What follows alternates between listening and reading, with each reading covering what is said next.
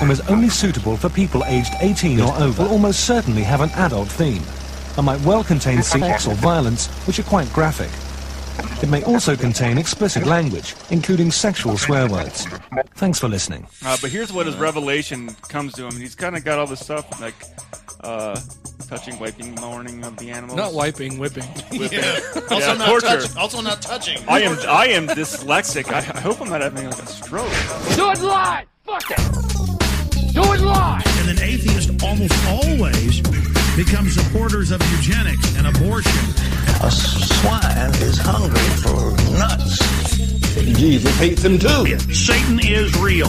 being a Satanist is an open declaration of revolt against counterproductive received wisdom and mindless rogue tradition. Decapitate her head off! We're done. Done. You're done. You're done. Obama! Welcome to the Godless Revolution. Today is Sunday. Yes, not Monday. Sunday, Sunday, Sunday. We decided to be proper heathens. Dece- uh, December 18th. We're recording on Sunday because we need to record our interview with Mr. Justin Schieber, who is not available on Monday when we typically record. And it just so happens that we were all available today. Yeah.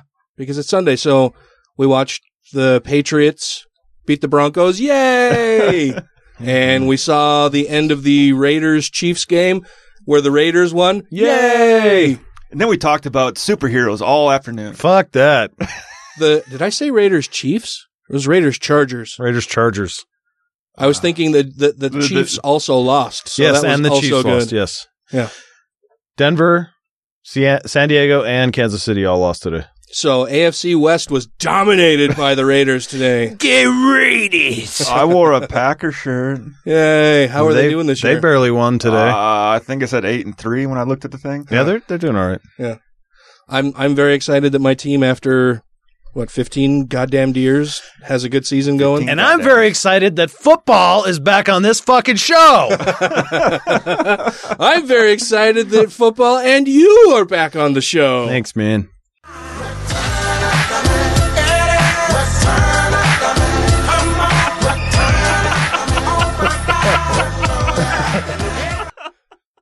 You guys can't see it, but Dan's dancing. looks like post-coital.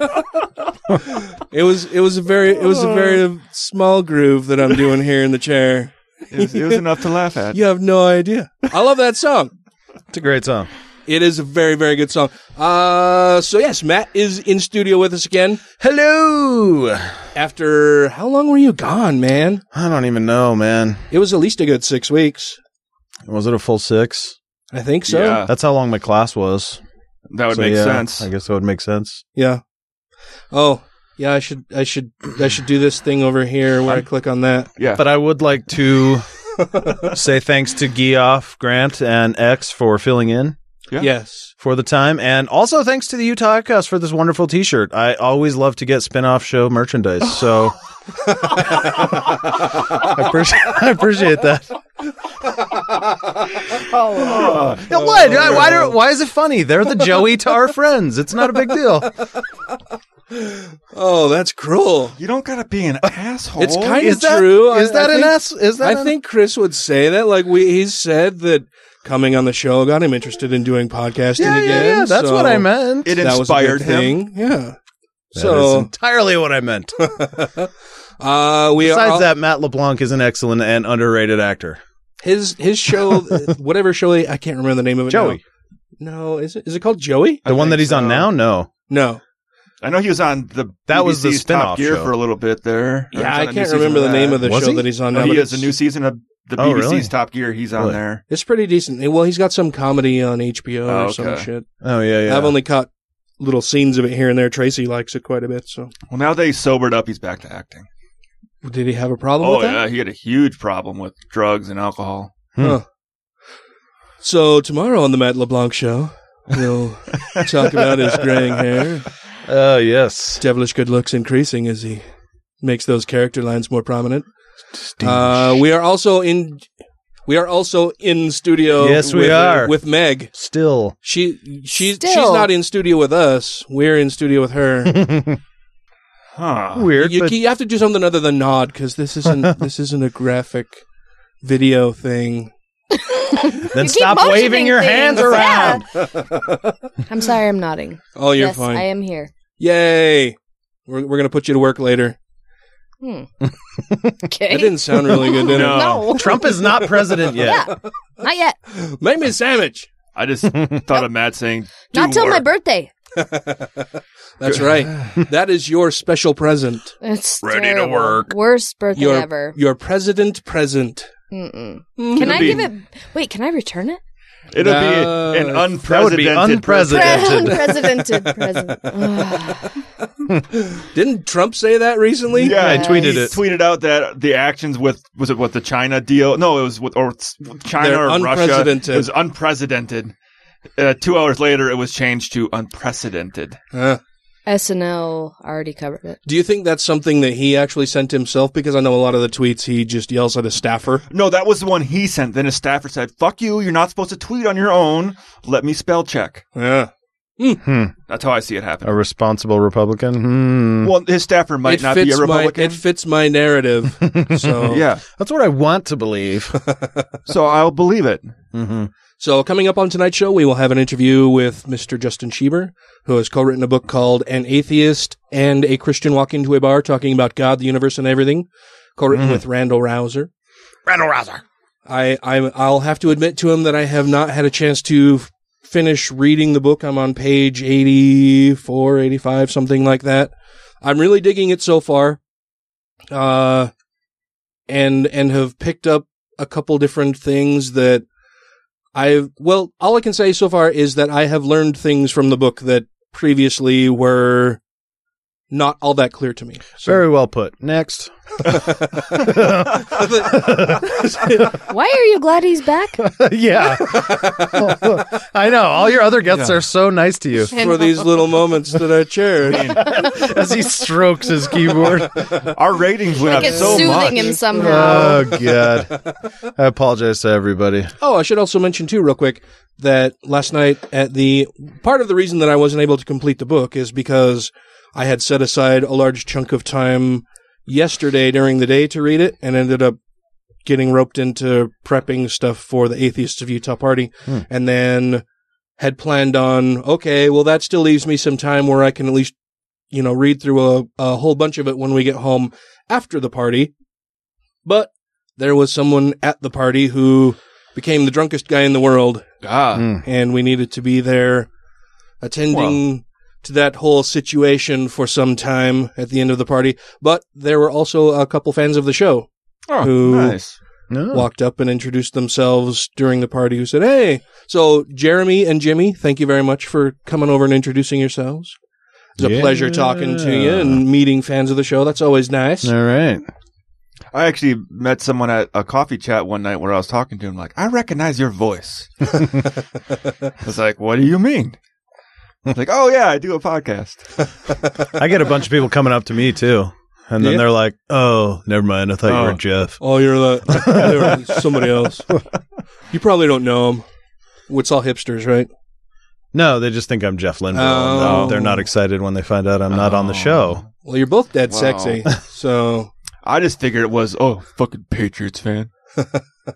Cheaters. Jeff is a Patriots fan too, right? I don't think so. That's why they get him confused. Mm. Is he? I don't know. We can say. I'm gonna say he is- is. He's not here to defend it. I don't think so. Because you should have to defend being a Patriots fan. yes. Fair enough. Watch it, Raiders fan. I fan. know. No, fair enough. Let's do it. What do you guys want to talk about? What do you want me to make me defend? Uh, free will.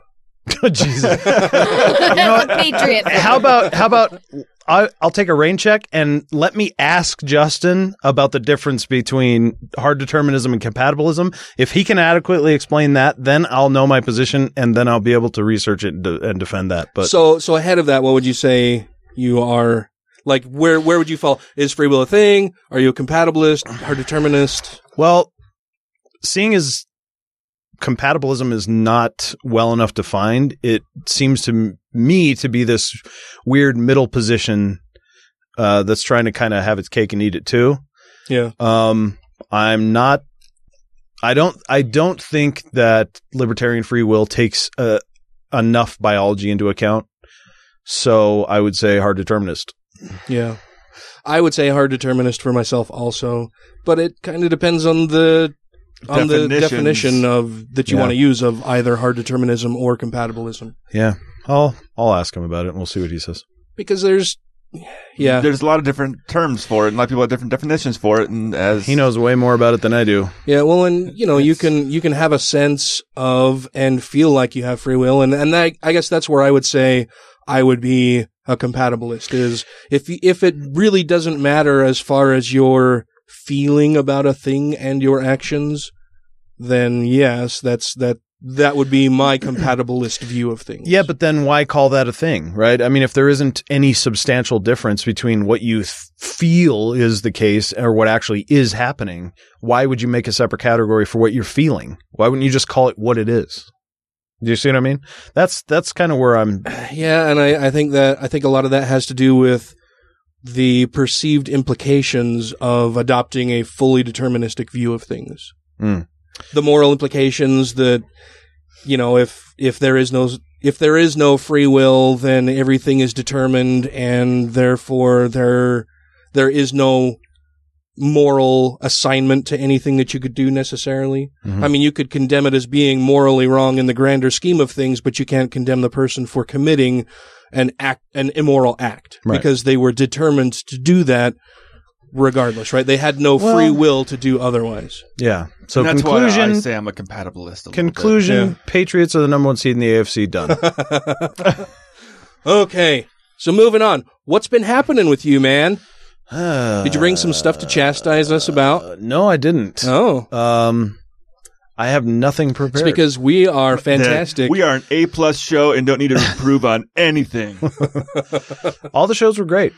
yeah. Yeah, that's that's truth. Have you listened to all of them Uh, I've during not- your time off? I have not listened to the Danielle Muscato, That one is fantastic.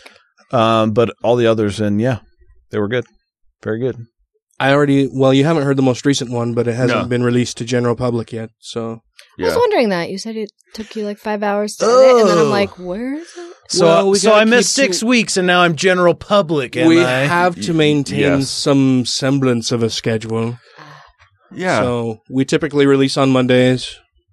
So Hmm. it gives me like a well. Currently, it gives me a full week to record in between. People are used to Episodes. routine. So if Yeah. they look for our show to come out on a Monday, they're going to look for it on Monday. Oh, I look for it every day. Well, Sorry. No, I I have my thing set up to just go out and like all of the podcasts that I subscribe to, just go out and check the whole. You know, every feed, just check it every day. So I get that. I can do my deplorable of the week if you want me to. yes.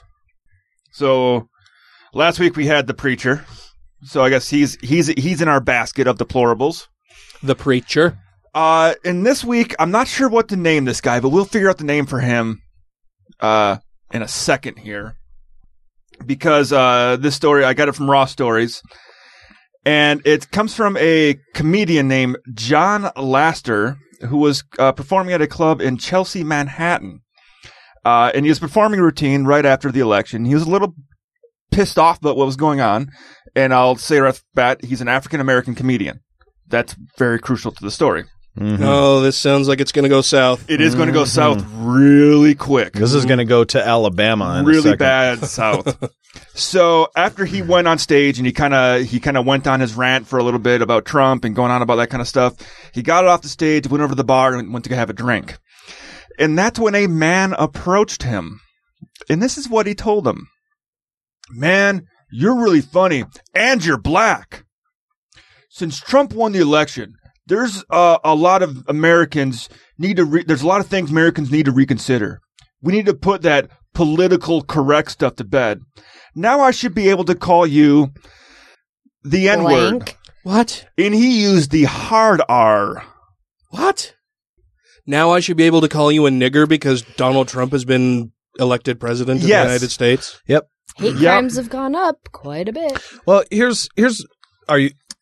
Well, I was going to say, Finish- after, yeah, after that, uh, John Lester put that out there, and he, he later on posted on his Facebook wall, says, I spent the entire weekend disgusted that we have to deal with this and disgusted that I didn't break his jaw, and it's not an Alabama problem.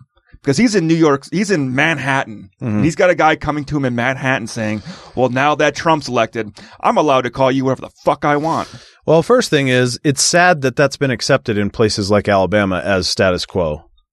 But First, yeah. But secondly, for over a year, we've been talking about Trump and his supporters for what they were racist Yeah. assholes Yeah. who've denied it the entire time. No, he's going to help the economy. He's the only one that can fix the national debt. He's going to get, you know, he's going to get this back in shape and that back, right? Now that we can't do anything about it, we see the true colors and it's exactly what we've been saying the whole time. They're racist fucking assholes. And they're emboldened by Trump to be able to go out in public and Yeah, do this. I mean, right off the bat, his first comment saying, "You're really funny and you're black." And you're black. It's like, wow, I didn't expect a black man to be funny. I have overcome all of this to be funny. I'm funny despite of my blackness. But I gotta commend John And Laster, despite the all my racism, I think you're funny. right, that I too, yeah. approve of you. But I Weird gotta- that I could approve of a black man being funny. But the comedian John Laster, I gotta commend him for not breaking the guy's jaw in the moment because I think sometimes you gotta be the better man in that situation. Does it say how he responded to this He- asshole? He, just he just put that that that Facebook comment out about it that I read that last one where he's saying he wanted to break the guy's jaw and he's still does not know how this is going on. I'm curious to know what he did say to him. You know, he didn't break his jaw clearly, but what did he say? He doesn't say that the only And part what- of the conversation he hmm. gave was that part. yeah. What can you say to something like Just that other drop than your jaw and look at him like, are you fucking serious? I, I mean, you Well, could that say, all right, thanks, and walk away and just be From- like, what the fuck? From gathering what he said on Facebook, he seemed he might have been quite enraged at that moment, anyways. So the best course of action for him might have been to be like, "Okay, I'm going to walk away from this." Hmm. He was already heated after his coming off the stage because this was right after Trump won. He was on stage as a black comedian, and he was letting his he was venting on stage, and this guy comes up and says this to him. good God, that's fucking.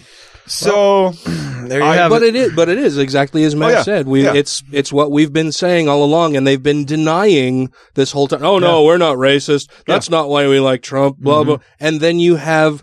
This isn't the only case that No, we've heard oh, about no, shit no, like no, this. By it's not even one of and it won't be the last. You know, we hear hundreds of these Yeah. cases Yeah, no. lately, Yeah, it's just, uh, and he hasn't even been sworn in as president yet. right. Yeah, he's not even president yet. So I think this guy's going to go into our bas- our, our basket of deplorables as Yeah. racist bar patron. I don't know. Mm-hmm. Um, It would be great if we had his name. He yeah, we don't have the guy's name. Apparently, the comedian decided not to stick around to get the guy's name, which I don't We fault him should for. publicly be shaming these people. Well, Racist At the very pants. least. I mean, I Yeah. I fully hope that he takes this and takes it to his actual stage performance to actually publicly shame these kinds of people that might be in the crowd at his at his when he's doing routines.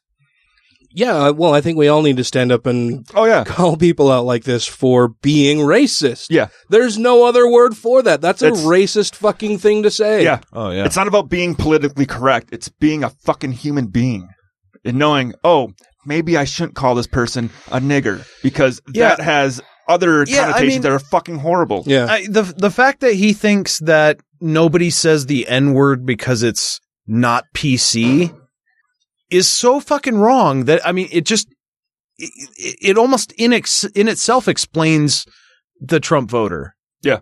You know that you think, "Oh, well, because it's politically correct now I can no longer say the N word." No, that's not the point. That is not the point.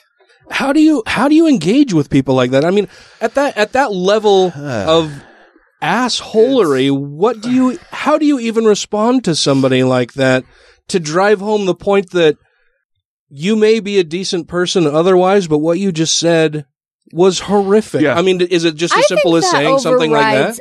Every facet of their being. Who cares if they're Well, decent everywhere else? That I don't think they can be. Can they? well, I've, I've I've thought about this and I've thought, do you take it to the same level they are? Do you find something about them that they would find completely offensive if you called them out on it? You Yeah, just do now I can talk about how you like to fuck your sister. Right. Or like if, if he was there and say, I'm not saying all Trump voters dress like cowboys, but if he was there dressed like a cowboy and just being like, oh, so you like to fuck steers in the ass, right? All right. Well, you're a cowboy. Well, tractors are sexy after all. Yeah. I mean, turnabout's fair fair play, sure, but um, But Get I his think it's the name- wrong thing Get to his do name as well. Get his name and publicly shame him.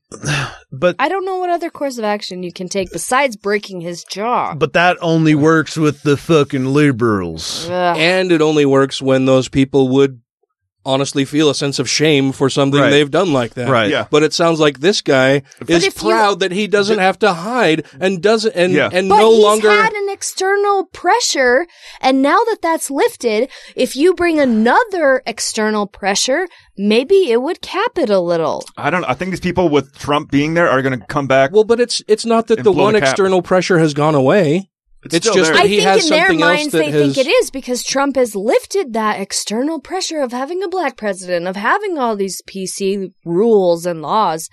And now it's freedom to be a bigoted asshole. It it almost seems like with the way that he presented it, that with his 32 IQ, he was thinking, well, black people really want to be called the N word, but we haven't been allowed to give them that. So let me let me give you this gift right now. You're And, welcome. Hey, so now that PC is out of here, you're funny even though you're black. We're friends, right? You know? Yeah. And it's like, what do you yeah, what do you even do Uh. with somebody like that? You know? I have no idea. I don't I don't know how I would respond to something like that. Even as a white guy who just finds that offensive. Right. Yeah. I don't and but what's sad is that now hearing these types of things, these are the types of situations that we need to mentally prepare ourselves for, Mhm. right? Mhm. You, there, there's this thing I can't remember what the what the phenomenon or whatever terminology is used to refer to this specific thing, but it's that if you mentally prepare for a situation, you're more likely to follow through on what you've prepared to do, right? Yeah. So if you if, if you want to save yourself in the event of being hit by a car, you mentally run through different scenarios in your head of if I'm in the road and a car is approaching, I will try to jump just before the car hits me, right? So I can bounce off of the windshield and or hood of the car versus potentially being dragged underneath the car. I just and figure I won't in the, walk into the road. and so and so with the potentiality of you being hit by a vehicle, just the mental replaying of that or or or being mentally prepared for that type of thing and being prepared for that eventual scenario helps you survive that more than somebody who's never given it a thought in their Yeah. life. So mm-hmm. getting So- hit by a car is the equivalent mentally of Trump's presidency. Or of being called a nigger by some asshole in so a bar. the followers It's well, it's for being- the next four years. you have to be prepared to hit, be hit by a car and have a comeback for it. I mean, can you can you ah. imagine being a being a black person living in the United States, putting on a comedy show, being you know Right. ha- having achieved some modicum of success, Not just in the US, but in New York. yeah, and and then Not to be, Alabama, as he said. and then to be mingling with people after the show, and to have somebody walk up and call you a nigger. Yeah. So I just one, can't. I can't imagine what that would be like. one of one of maybe the most depressing parts about this whole thing. I mean, aside aside from the obvious uh We're going back a hundred years. no no no no. I mean not even that. Four hundred. but, but now you have to think we just had 8 years of Obama. For what? I mean, yes, he did a lot of good, but But it feels we, when you we- see we're stuff not like even this, we're not even out of his presidency fully yet and and white americans at least to some certain segment of the population are so eager to jump back into this Yeah. that they're not even waiting for trump to take i mean that that- that- But it's not even that they're jumping back God, into God. anything. They've Well, pulled okay, us back yeah, yeah. decades before. I mean, this isn't some this, this type of shit didn't happen this often underneath a Bush presidency No. Right. or a Clinton Right. presidency or a Bush one presidency or, Or- or, or perhaps Reagan even a Carter Nixon. or a Reagan or Carter or Nixon presidency, right? This shit is worse now than it has been under several different This is- presidents in our past. Yep. And we're not even at that president yet. Yeah. I don't know what to do with that. yeah Well, he this uh, Trump is going to be unique of among all the presidents because he doesn't give a fuck about foreign relations. It's going to be so unpredictable. He has no clue what even taking the office meant. Means I can fuck with China. Well, he, she's got no choice. Because I'll grab China by the Yeah. pussy. This is Matt Dillahunty, and you're listening to The Godless Revolution. The next rant will start right after this. Hey everybody, this is X. I'm Kyle. And I'm Felicia. We're the Utah Outcasts. Three out, unashamed, and active atheists living in Utah. And we are personally inviting you to let us love your ears each and every week. As we take the news, current events, and pop culture and give it a little twist.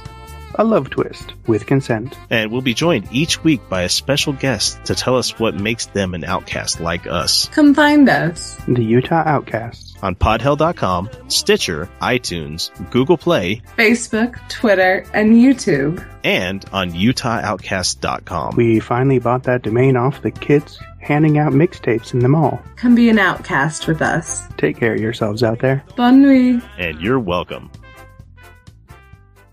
We common sense folk need to stick together. We do. We're all walking on eggshells. And over what? Words? Exactly. Words. They're just words. We have to examine the intent behind them. It's like we can't say anything anymore.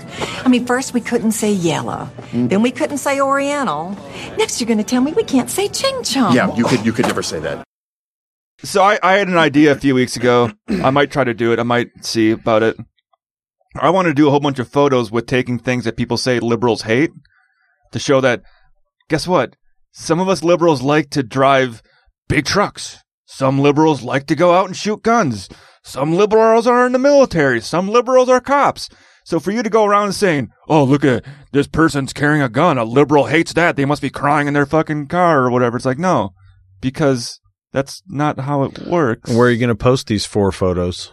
No, well, it would be. I'd try to take a series of them. It's well, and, and I think Well, you that's know the me. I thing like, is I like to that- take photos. I think that's the thing that's lost among so many people, not just on the right, but even those on the left. That Yeah. they they fail to see the nuance of so many different situations and interactions. Right? It's for way too many people. Everything is black or white. Yeah. You're wrong or you're right. You're black or you're white. And I'm just reciting Michael Jackson lyrics. I know, I was point. like, huh. but people, so many people these days refuse to see that there isn't one simplistic answer for every fucking No. question in the world. And I've I've seen it from people I work with.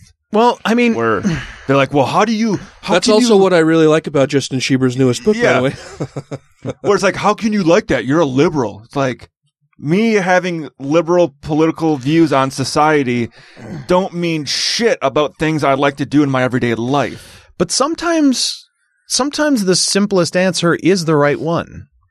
Not Trump is the right answer. Well, what's the question? Yeah. Who should be president? Well, I mean, yeah, And- if that's the question, certainly Yeah. not Trump. Yeah. and I is try the right answer. I try to th- see things from both sides. You know, I, I, I try to take emotions out of things. I try to take opinions out of things and Me try to too, look me at too, it. me and I guess it depends on the person you're asking. I mean, if you're No, if you're no, Vladimir no, no, Putin, no, no, no. Well, yeah, Trump. Well, okay. or or a billionaire, But even Uh, not even yeah. going that far, go go to a Trump voter that lives in coal country. I can see why they voted Trump Why? Because Trump kept saying we're going to be able to reopen coal, we're going to invest as much money in coal. But while he's they're wrong. hearing, Yeah, I he's mean, lying. wrong he about it. is He lying. lies to He every is- group he talks to. He is lying, but that's what they heard. Yeah, but they heard yeah, that. but but they have some they have some amount of responsibility to to go out and figure out what the Oh, what well. the recent Republican platform has been. all Americans have that responsibility. Yes, and But and we know they don't all do it. So when right, you so got that's someone their fucking fault. But when you got someone putting their emotions into it, and they That's hear their fucking it fault. is their fault. I know, but there are. oh, did you miss me? They are also not required. I mean, that that's the problem with our with voting. Is it, there's They a, hear what they want to they hear what they want to hear, and they, they they input their emotions into it. They don't research so when it. someone lives in coal country Yep. and they hear someone go, "We're going to reinvest in coal. We're going to open these places up," they're going to put their emotions into it. Oh, I agree. They're going to do that, but and that's how they're going to vote with their emotions and not think about this going, wait, he doesn't. He's never done anything he said he's going to do. So why should I fucking believe him on that? Right. They're gonna they're gonna hang on to that straw, being like, "Hey, maybe he will reopen these coal plants, and our dying coal town hmm. will be revitalized." So But they're that- gonna hold on to that. But that doesn't change my answer that voting Trump is the wrong answer for them as well. It is wrong, and Yep. they'll realize they it don't know afterwards. it No, they yet. don't. Yeah, they don't know it, but that doesn't matter. But that's It's still prob- wrong. It is still, but they're, they'll they'll realize that later on. They'll realize. No, they won't. Wait, when they don't get their fucking jobs back. No, they'll blame it on something else. It'll be well, yeah. We talked about this pre-show. That Yeah. if they don't get their jobs back, it's going to be because all those regulations that Obama put in place. Yeah, that's going to be. There is no, there is not going to be an "I told you so" moment because the the Republicans are so far to the right. They tend to not be introspective humans, and so they're not going to look at that and say, "Man, Uh, did we mess up here?" No, they're not going to do that. They're going to figure out exactly which other external thing they can blame it on. That's part of the them category. But I would say that happens on both sides. Well, sure. You can't I mean, tell me humans, like, oh, everyone that voted Hillary was so smart, so much smarter than everybody that voted Republican. It's like, no, there's, I guarantee there's people on the re- Democratic side who voted emotionally, not knowing, Sure. hey, well, why am I voting this way? What, I mean, you know, to paraphrase somebody like Matt Dillahunty, you know, I, I would much prefer that somebody is an atheist for good reasons than for bad reasons. Yeah. Whatever whatever your belief, I would much rather that you have good reasons for it than bad reasons for it. I want you to have good reasons for believing what you believe Yeah. Mhm. and to be able to explain them to somebody else and and take in new information and adjust those beliefs as necessary. But but here's the thing. I mean, here's here's what here's what demonstrates to me the amount of dogmatism that's in politics.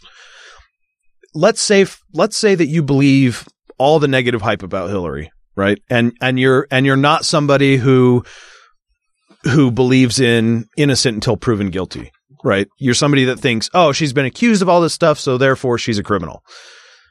Um so now you have two psychopathic, thug, criminal, asshole candidates.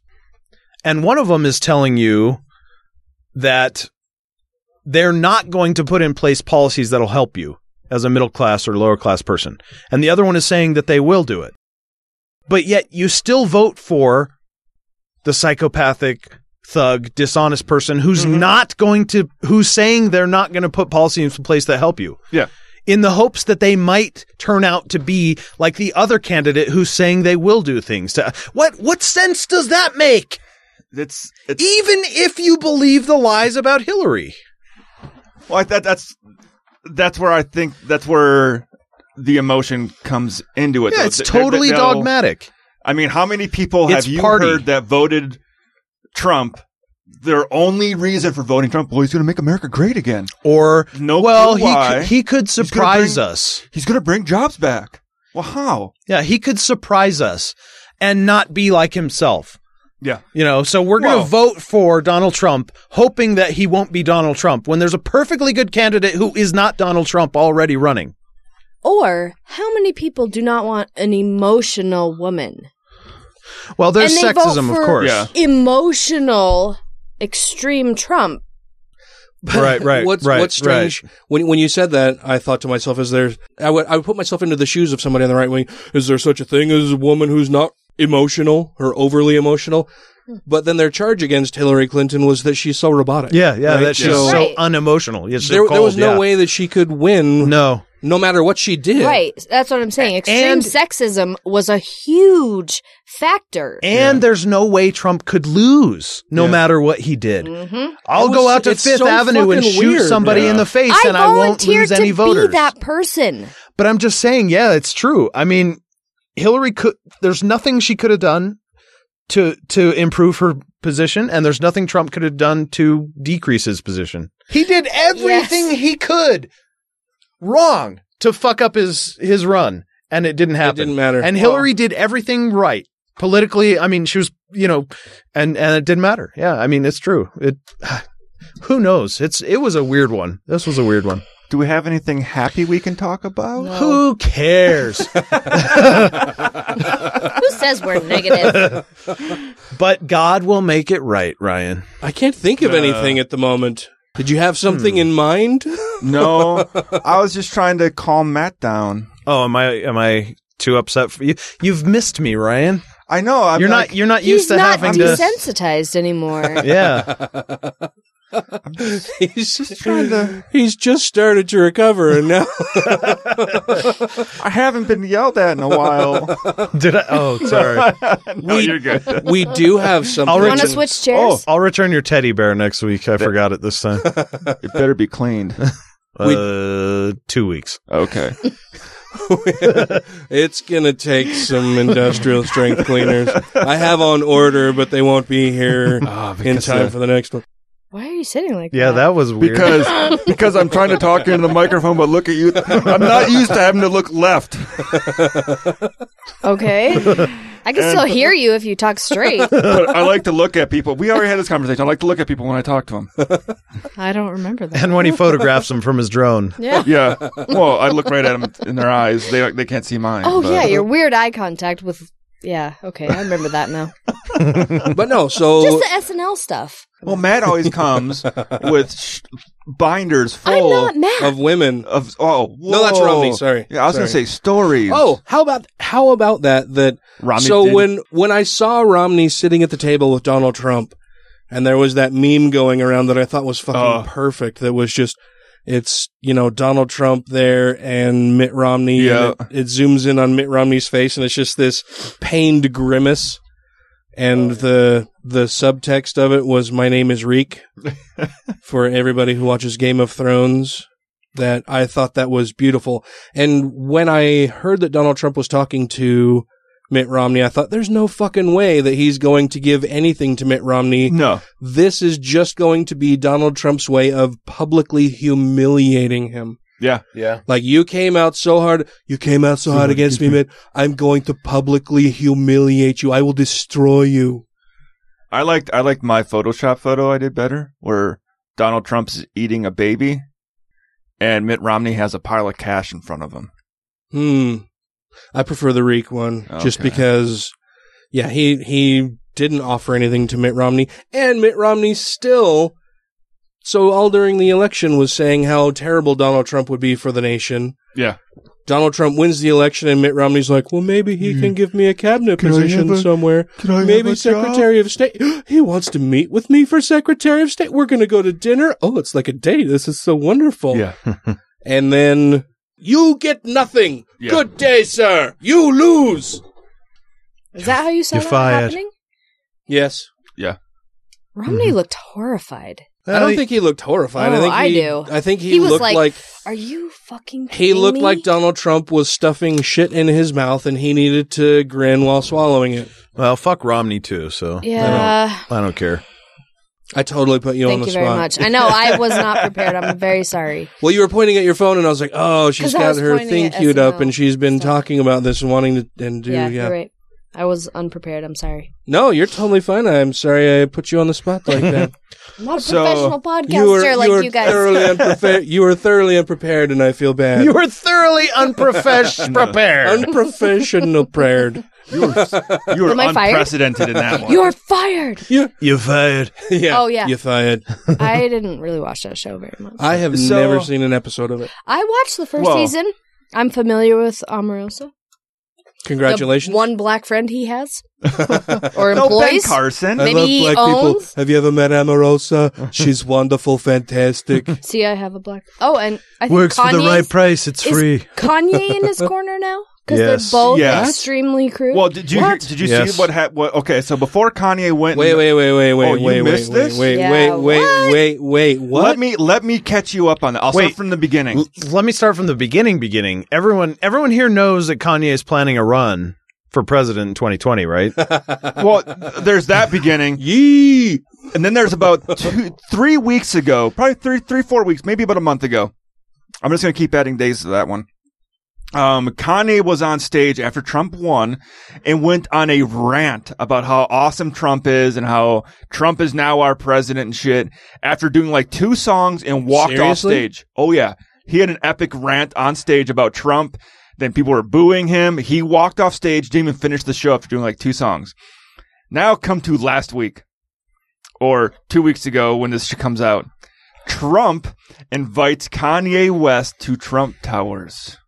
We're talking about the same Kanye West who, while being filmed with Mike Myers, said that George W. Bush doesn't care about black people. Yeah. He Mhm. Yeah, went. same- he same he one. he gave a glowing review of Yes. Donald Trump Yes. and his relationship to the black community, And he or, acted or at least to Donald how Trump. wonderful he Yeah. is in general. And just like Donald Trump, people pay to come to a show and he didn't give them one. Wow. So Kanye shows up at the, so at the same time when Trump's saying, I'm too busy for security Briefings. briefings, I'm too busy for this, I got so much to do, so much to consider. He spends an afternoon with Kanye West at Trump Towers. And mind you, when Kanye shows up, he shows up in black like sweatpants.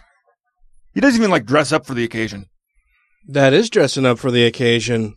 He did have a gold necklace on. Yeah. Oh, but yeah, they had the, they had the photo. Well, no, it's like you show up to, to meet with the even even if he is a shitty president elect, you think you'd dress for the occasion. Well, doesn't Those He- are he doesn't have any thousand man. dollar sweatpants. Probably, Ryan. you know what? I wouldn't. Oh doubt yeah, he doesn't have any money. on No, huh? he doesn't have any money. He, he went out begging for money online, like, oh, I need But yeah. money." He really did. Yeah. Yeah. Yeah, he he was complaining that he's flat broke and needed people to give him money. Yeah. But it was literally about two days after Trump or Pence was defending Trump and saying, Hey, he's a really busy man right now. He doesn't have time for the security briefings. Then he has meetings with Kanye West. He's so busy That's doing Pence's what? whole job. Nothing. What is he so busy doing? He's canceling Watching fucking SNL, press conferences, Yeah. Reading Vogue, Yeah. yeah. tweeting. tweeting. Well, he's canceling press conferences because the press conferences are about the fact that he's not giving up his fucking business, which Right. is the conflict of That interest. was the whole thing is that he scheduled a press conference to talk about how he was going to handle setting his business aside to avoid conflict of Yeah. interest. And then rather than doing that, and rather than setting his businesses aside, he canceled the press conference.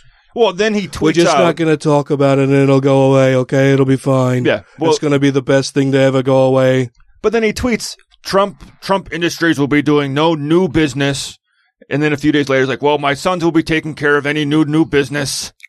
It's like, you are, he's, when he says the president can do no wrong. That was a pretty Do great you- pirate impression. That's what I was thinking. Do Uh, you do you guys think that he'll be able to survive a full four years I, as if, he, if president? he acts the way No, he Pence- is right now, Pence he will is gonna be is running president. the show. Pence is going to be president. I honestly think the Republican Party wants Pence to run the show because No, they can they handle him. No, I think they They've will- not even and he considered will. that. I think they can handle Pence. He will be. The extreme right can. Yeah. No, And I people don't- like and Paul Ryan can. they they That's do the get. A, extreme right. yeah, it is. They they do Not get as- along better. I mean, Pe- Pence is is the typical proto-fascist Tea Party. Yeah. He's also dull. yeah, but I mean, And that's he's- where But I he's think- had a lot of success since he's been in Washington. Uh, really? yes.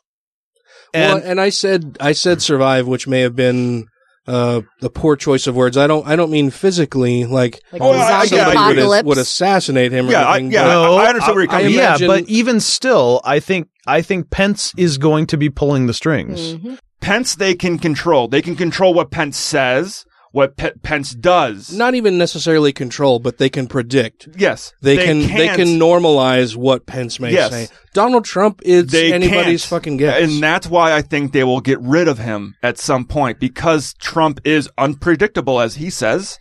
And that's not what they want. They don't want someone who's unpredictable. They don't want someone hurting them. Well, I mean, so- I agree he's not ideal for them, but I I, I don't see them getting rid of him. I, I, I, If he even gets wind of feeling like he's not wanted he'll or never in control, he will he never will feel set like it that. up. No, but just like the elections, he will set it up and prime everyone for corruption and Yeah.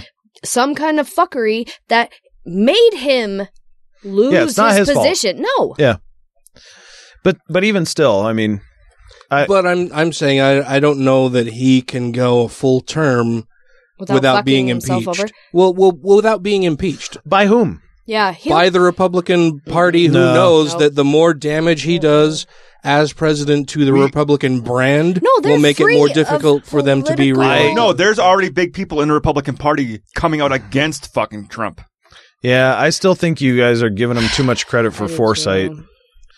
I think No, they'll- not- not I, Trump for Free foresight. political correctness. the They don't Republicans. I I think I think I think I'm they, not talking I about think foresight at all. This this will be a reactionary thing that he will cross the line enough that eventually even some Republicans will start freaking out about it but and not will enough. say No. that Some, we but not can't have this continue because it's damaging the Republican brand and will make it that much more difficult for everybody else in Congress to be reelected when the time comes.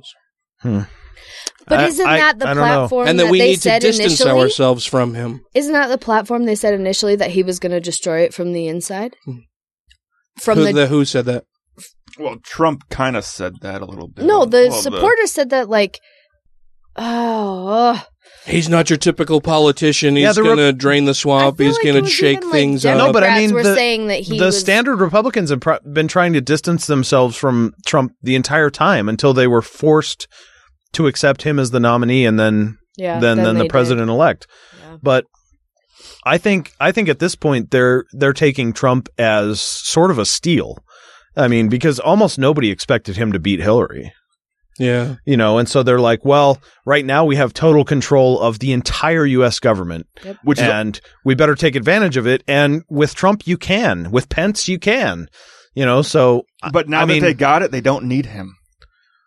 Yeah, but it, Yeah. I, I mean, I don't know, but I mean, I don't know. I, I just think- don't. I just I don't see them. I just going don't see them. more damaging than he's going to be good. Yeah, I think there will come a oh, Well, point I agree where, with that. And they will see where the more moderate Republicans or the Republicans who know that you can only push that line so far before that dam breaks. Hell, Right. we can have And Sarah who- and Palin who- chastising And who him. are those Republicans? I don't think they think like. I mean, for wh- which which moderate Republican would you like to point out that would think that way for me right now? I mean, John McCain, who okay, I mean, so- he's a George W. Bush, which uh, uh, type of Republican, which you know, ten years ago was the furthest right you could get. So now he's the mo- the moderate. Okay, But I'm, I mean, I'm saying they they will take their own they they'll take their own worries about being reelected over Donald Trump. I mean, it's it's going to come to a point where they're going to have Hmm. to make the practical realization that Donald Trump is damaging to the Republican brand. How he's long do you damaging think to the that'll Republican take? Party, and Two he's years. damaging to their chances of being reelected. possibly. two years. I give it two years because they're going to wait till midterm elections. Well, yeah, I mean that's that's the next time that they're going to have to be concerned about these things. So Yeah. But the But but, here- the but until the then, they'll do whatever the actions- fuck they The want. reason why I yeah, say the two- actions of everyone in the country are going to reflect. and they know that everybody has such a short memory, and The, the reason Yeah. why I say two years is because after the midterm elections, depending on how many they keep or lose, they'll want to get rid of him so he can't run for a fucking second time. They'll Yeah. want to save their own ass. So Yeah. they'll they won't do anything to disrupt their their view of people. Be like, well, they want to keep people liking the Republican Party, so they'll keep people liking the Repu- Republican Party. They get their people back in in two years, so that way they can keep control of the House and the Senate for four years, and then get rid of Trump. Hmm. They're not going to get. They don't want to lose control of that. Well, that's why they're going to keep him in for two years. I want to talk about atheism. But well, let's get to the interview then, shall all we? right, So we'll be right back. On the other side, we'll have an interview with Mr. Justin Schieber. Please stand by. The Godless Revolution will continue in a moment.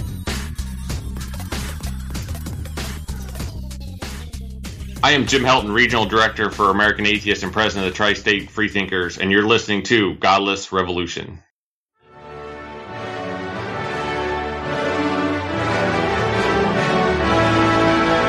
Here follows a public service announcement for the Two Skeptical Chaps podcast. Greetings, Americans! Over here in London, we are well aware that not all of you are loud, xenophobic, racist, sexist, religious nuts. But many of your politicians who display these frightful traits seem to be quite popular. Particularly a certain wall obsessed, small handed, best word using, daughter perving, war inciting, candy floss headed clown. To those of you who choose to follow such balderdash, we strongly recommend not to listen to the two skeptical chaps. It probably won't be your cup of tea. Otherwise, give us a listen. Each episode, we cover any news or current affairs from across the globe. Things that annoy or delight us. That's two, as in the number two, And skeptical with a K. the wrong way to spell it. Cheerio! This is Danielle Muscato, civil rights activist, trans woman extraordinaire, and public speaker. You are listening to Godless Revolution, and I hope you enjoy the show. Rejoining the Godless Revolution podcast now. Well, hello, Mr. Schieber. How are you this evening? I'm doing great. How you guys doing? Doing really well. Thank you for asking. So we wanted to get you on the show to, to talk tonight about your new book and your YouTube stuff. Before we do any of that, though, it'd probably be good to give our listeners who may be unaware of who you are and what you do and have done in the past a little uh, background history. Sure. It's my understanding that you were previously a Christian in listening to a show that you used to be on. Tell us about your early life and, and kind of coming into uh, your current worldview of being an atheist. Sure. So uh, I was raised a little Catholic baby, and um, as I as I grew older, my my my folks they switched churches to a more more kind of uh, kind of like a Protestant um, mainline Protestantism, and the, theologically, I don't think they knew the difference, and neither did I. My for, for me, the the most important theological difference uh, between the two uh, denominations was the uh, replacing of the organ with the guitar and the um, the taking away of about 50 years of age from the uh, lead pastor. Um, so th- those were welcome changes. I could identify with that more. Um, and I started to take it very seriously. I got I got pretty involved in the church. I I would uh, do uh, some some worship leading as well at times. Uh, that's where I started to uh, learn how to play guitar. And um, well, throughout that time, I was again, you know, increasingly serious about the issues. Uh, but after a while, things started to fade. Doubts crept in, and they spread like a cancer, as they do.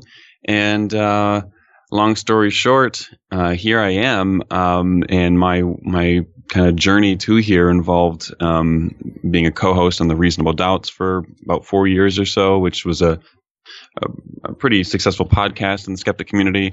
Um, we that's has that has since disbanded. Um, and I've just uh, finished up this book here, uh, and um, yeah, still currently an atheist. Can you remember back to any one particular thing that begun your questioning of religious faith, or or was it? I mean, for most people, it's a series of things, right? It it kind of snowballs, and your doubts Sure. get bigger, your questions become more frequent. Uh, was there was there any any tipping point that maybe started you off on that path, or, or anything? Maybe maybe the thing that you finally decided, okay, it's a load of horseshit. Yeah, I mean, it's you know, as you say, the, these issues are they tend to be far more complex than what I think people let on about uh, you know these large worldview changes. Um, for me, if I try to recall, it was there wasn't any kind of rational argument that changed me. Um, for me, it was more of a kind of shift in intuitions. Uh, these were stories, you know, I would I would read the Bible, and these were stories that I was raised with, and that I that I felt were true in an important sense. Um, but there was a time at which that kind of conviction uh, became increasingly difficult to maintain. Um, I was having a hard time thinking that you know these you know, the the parting of the Red Sea happened in front of people like you and me with skin cells and who would get old and had to go to the bathroom, you know, like real human beings. It just seemed like these were storybooks, right? Um, and there was a point in time where I had to be honest with myself and thought, you know, these th- this is like a Hollywood production. This isn't like a these were these were spiritually true rather than uh, true in any more substantive sense. And so um, that that kind of shift in intuitions made it much more possible for me to start kind of questioning other other issues and that in conjunction with the fact that my prayer life was was feeling increasingly one-sided um, didn't help and so um, yeah i'm sure there was other factors but those are two that that kind of stick out to me as as kind of shifting my trolley down the other track. And so yeah to to the you know onto the atheism track.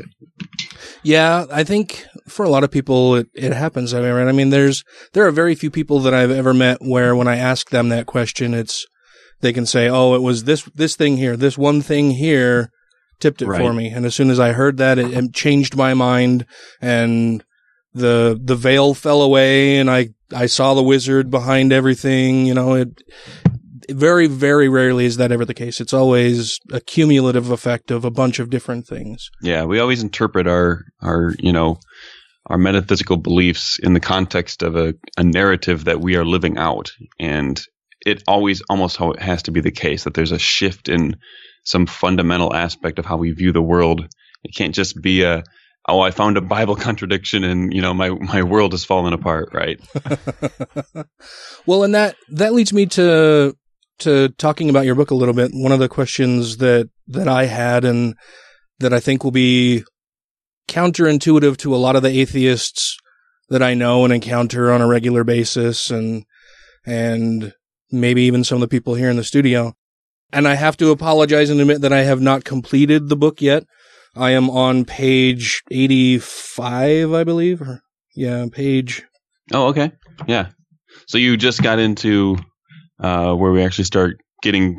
Um, you've gotten past the kind of lengthy introduction we do on multiple issues, which I think is it's one of my favorite part of, parts of the book. I think the the give and take of of uh, discussing definitions and the uh, exploring the implications of of rationality, and I think because I think a lot of people misunderstand that word. So uh, yeah, I'm on the part where you guys start talking about premise two of MTD. Oh, okay, excellent. And I I have more questions about that in a moment.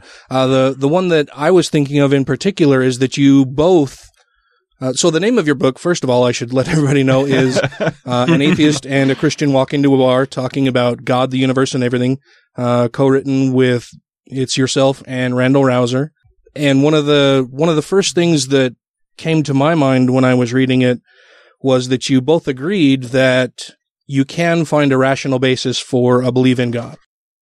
I, I'm I try to be as clear as I can in, in the book. Obviously, when I'm when I'm saying this, uh, I think that there are certain situations in which people can hold theistic belief in a rational way. And, and the reason for this is because you know everybody comes to the table with different background beliefs, and those background beliefs uh, we cannot help but allow those to determine our plausibility uh, structures when it comes to uh, hearing new claims, right? So, for example, if I hear the claim that Uncle Ned um, saw a ghost, right? Uh, I'm going to think that, oh, okay, well, Uncle Ned is, you know, he's got some interesting things going on in his brain. He's not, he's not crazy, but like we all recognize that the brain does interesting things in certain circumstances. And Ned interpreted that as a ghost. Presumably, if I were to go through the same experience, I'd like to think that I would interpret that differently. Um, but notice our background beliefs. Perhaps Ned is a more theistically minded individual.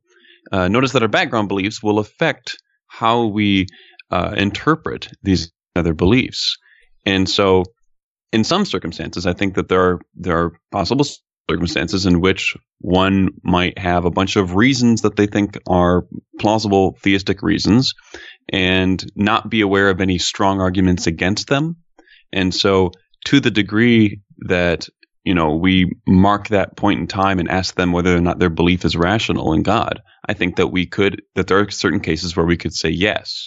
Now, of course, many times people are aware of the problems with theistic belief and many people are aware of the arguments back and forth, um, but not everybody. And, and so I think that there's always there needs to be at least some substantive room for rational disagreement on pretty much any question. Um, and I think that God falls in into that category. With the evidence available to me, I think that it's it's quite clear that theism is false. Um, but I don't think it's I don't think it's a completely uh, rationally I don't think it's complete rational failure for one to be a theist. So, and that's that's one of the points that we go back and forth on in the book, and we we come to a, a kind of agreement on that issue. I guess in my mind, I, I view it as you don't know what you don't know, right? You your your current beliefs inform what types of information you're willing to accept and what types of information you're even going to perhaps stumble upon and, and be exposed to, right? Right. It's, it's not that you know, me, uh, for example, like I, I work in computers, right? So I'm not going to one day all of a sudden stumble onto some medical breakthrough necessarily while I'm at work, right? It's, it's these, it's, it's a completely different realm of, of knowledge and belief in different things. And so if you have lived your entire life steeped in religion and don't even know that there are other arguments out there, and maybe, maybe I'm missing the point or, or simplifying it too much, but to me, it's, you know, if you don't even know that there are other things out there and all you've known is religion, it is completely rational to, to hold religious beliefs and to believe in a God because that's all you even know about. There's no way to be irrational about something you aren't even aware of. Sure. Uh, yeah, I think that's a big that's a big part of it. I think that you know you just now you laid out a story in which it would be plausible for someone to hold a rational theistic belief. Now, of course, rationality I think is is very often uh, conflated with something being true, right? So people will say people with a kind of a misunderstanding, I would argue, of rationality would say, well, it's impossible to ration for someone to hold on to a belief that is false but do so rationally, right? Right. I think that that's I think that that's just quite obviously false. I think that there have been multiple times throughout history where uh, we can learn new things and find out that what we believed was false, but that but none of that necessarily leads us to the uh, additional but separate conclusion that what that when we believed those things back then that those were irrational beliefs given the evidence we had available to us. And i think that's a huge distinction uh, that um, that the kind of uh, you know non-academic level that, that that's something that needs to be more uh, heated Yeah, I, I absolutely agree. I think people make that con- or get those things confused all of the time. There's there's a lot of Yeah. confusion in that in that area that they don't seem to distinguish between the two, and and I think it's important that they do. And I- and I really appreciated that point in the book. When I first read it, I was like, you know, when I when I first saw that you guys were both heading down the same path of of saying that yes, it's it's rational to do that. My my initial, you know, knee jerk reaction as as a fairly outspoken atheist was, no, it's not. That's that's that's ridiculous, and I can't believe that they would both agree on that, and I can't believe Justin's conceding that point. And then I think you laid it out very well and absolutely provided more information for me. I I very much appreciated that. Yeah, to to say that um, the kind of seeking after that kind of knee jerk reaction, to say it wasn't intentional would be to be slightly dishonest of me. I like to, you know, I, I there are a number of points throughout the book that I I challenge I, uh, what I see as um, unfortunate tendencies in um, in the broader atheist community that I I look at and I, I I see these tendencies and they they bother me and so there's there's a few little pot shots I make in the book like that way um, and so some are intended yeah to A provocateur. yeah some are intended I think um, you know as as the the one you raise here uh, that's intended to you know educate and I think get people to recognize that distinction which is important.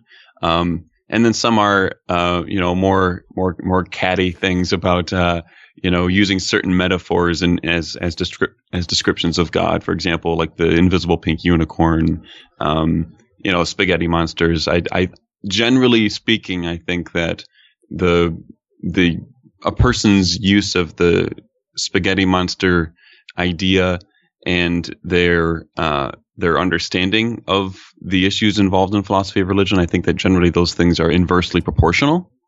Um, and so that's th- those are the kind of trends that I see and that I get that I get a bit annoyed by. Um, it's the and so- oversimplification of it, right? It's yeah, yeah. I mean, yeah, it's a number of things. It's the oversimplification for sure. Um, and you know, to be, you know, to be fair, of course, everyone does this. Um, it's just that from from my perspective, who's been kind of steeped in this, this stuff a while, it I I I've gained or I've perhaps shed some skin uh, of patience on some of these issues. Um, and so and so yeah, when I want when, uh, Randal uh, approached me about writing the book in a kind of dialogue form, I was like, oh yeah, this this could be a really good, um, a, a great way to both get some of uh, my ideas out there uh, and interact in a civil way, and at the same time try and make some small inroads into what I see as uh, common problems on uh, on my own side. Um, and I and I think both Randal and I kind of make little uh, jolts at our respective sides, things that we see happening that um, that we wish were not the case. Uh, but nevertheless, you know, how many people are going to read this book? well, we hope to at least influence a few people to do so. Yeah. I think it has a lot of really great information in it, and I'm less than halfway through it so far. So, I, like I said, I've I've already learned uh, a number of things in it. Um, one of the other things that I was hoping you could explain a little more in depth is MTD. Yeah, yeah. Uh, so in the book, uh, we go through about I think there's like a total of six chapters in which we uh, explicitly present arguments and we you know we debate them back and forth. And and one of the I believe the yeah the first chapter in which we do this, uh, I discuss the problem of massive theological disagreement. So uh, most of the time, people I think are aware of um, you know theological disagreement, religious, religious disagreement, and the kinds of, you know, at least the intuitive kind of problems that those present to to theistic believers. So many times, in fact, and this is all throughout the literature as well. Uh, there'll be arguments to the effect of saying, "Well, look, um, you know, you have science and the methods that it uses, right? And so long as everybody is using these these methods, we can develop these uh, these theoretical um, scaffolding, and we can attach theories to these, and we can test them. And uh, these are not dependent on these are not culturally dependent. These are things that um, you know these these are going to be good. You're presumably you're going to get the same answer regardless of who does the test, right? Right. Um, now, there's a difference, of course. I mean, there obviously there are a number of differences between uh, uh, scientific ways of acquiring knowledge and what are typically seen as religious ways of acquiring knowledge. So, religious ways of acquiring knowledge are things like, um, I mean, I think uncontroversially, are things like uh, prayer, meditation, um, uh, you know, uh, de- deferring to uh, ancient texts. Um, yeah, and, and feelings, you know, perhaps there are, is a framework where, you know, they interpret certain feelings as being evidence for some particular hypothesis over another. So, uh, there's these different, you know, so you have these different kind of sets of methods. You have the scientific set, and then you have the religious set, and then you have, you know, there's there's other sets, I'm I'm sure as well. Um, but we might look at, uh, you know, so there's been arguments put forward that say, okay, look, um, you get radically divergent answers when you use these religious methods, and so these religious methods are clearly uh, there's there's very good reason to see them as unreliable, right? If if if people from different cultures can use the same method but get radically different conclusions, that's a uh, a red flag on your methodology, right? Right. Yeah. So that that's that's the kind of argument I think most people are familiar with when it comes to the problems uh, that religious disagreement brings to bear on, say, the rationality of theistic belief, for example. Now, the the argument I present in this book uh, deals with religious disagreement, but it does so in a in a different way. Um, and I, I'm sure it's not original, but I at least came up with it uh, for the book. But I'm sure it's published somewhere else. uh, the general idea, I don't like. I think it just seems too obvious for me to not have been advocated by someone. Um, this is called the massive theological disagreement, the problem of it. So essentially, the way I lay out the argument uh, to kind of get an intuitive grasp of, of, of what I'm presenting here uh, is to imagine uh, two um, two tenants that live under the same landlord that rent separate uh, housings, um, and and in their kind of discussion with the landlord, the landlord, for whatever reason, he he only deals with them individually, right? He never speaks to two or more of his tenants at a time. He only speaks with them privately, and these tenants, you know, throughout their lives, they they interact. You know, uh, as one heads out to the grocery store, they strike up a small conversation, and all of a sudden they discover that there's a number of incompatibilities about their beliefs about the landlord.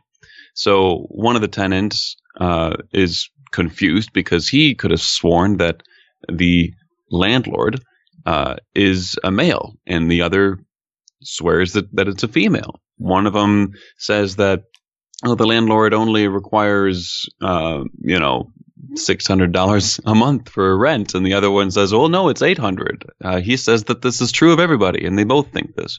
So clearly, they both can't be right about these beliefs, and some of them are admittedly trivial, and some of them are a bit more substantive. But the point is, is that this introduces a tension both between the uh, the tenants and between the tenants and the landlord, right? So there are unnecessary tensions in the relationships that exist in this this little local world here. That could be cleared Um, up by the landlord if the landlord chose to do Yeah. Yeah. to do things differently. Absolutely. One would presume that a landlord has the kind of goals and ambitions that we typically associate with landlords, mainly running a fairly successful business and making a, a profit and having a good reputation as a business owner in that local community, right? Well, this That's seems the like kind of thing. yeah, this seems like Keyser Söze as the landlord from from what was the name of the movie? Uh, Usual Suspects. Yes, yes. so, so you, you take that kind of analogy, and you kind of you get the intuitive grasp of where I'm going with this, and you can make it even more uh, in touch with the theistic story by reimagining the analogy as the two landlords, but now they're two twin brothers, right? Uh, being um, raised by a single parent. And for whatever reason, the parent has has kind of unorthodox parent, parenting methods, and he only meets with these with the children individually, and you know to discuss their their their qualms, their you know whatever the things that parents do, right?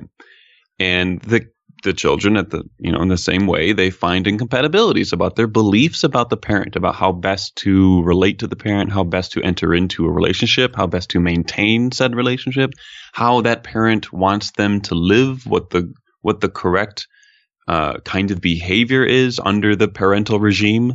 Um, and and so they, of course, they argue about this because they both think that they have a more superior relationship to the parent than the other does. And so it introduces a tension, right? Obviously, the analogy here, this is analogous to um, religious certainty and the kind of tension that can bring between two different religious groups that believe that they have the ultimate answer, right? Mhm. About how best to uh, raise a, a child, the next generation, how best to treat resources, how best to, you know, what um, you know, essentially all the different things that we've had that have had some religious component in all the conflicts of the world, right? Mhm.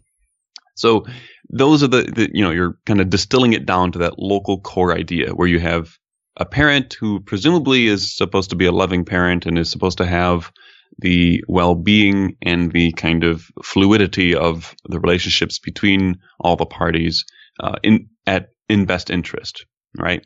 And of course, the children might argue, but also we know that in the real world, sometimes these differences will simmer and boil and lead to violent conflict, right?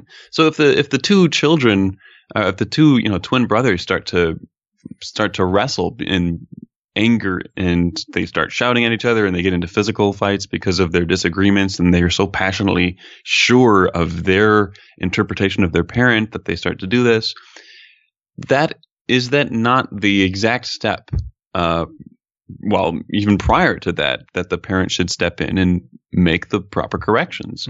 Um now what's one of the values of this kind of argument is that it avoids a a one of the typical objections to a kind of hiddenness argument right?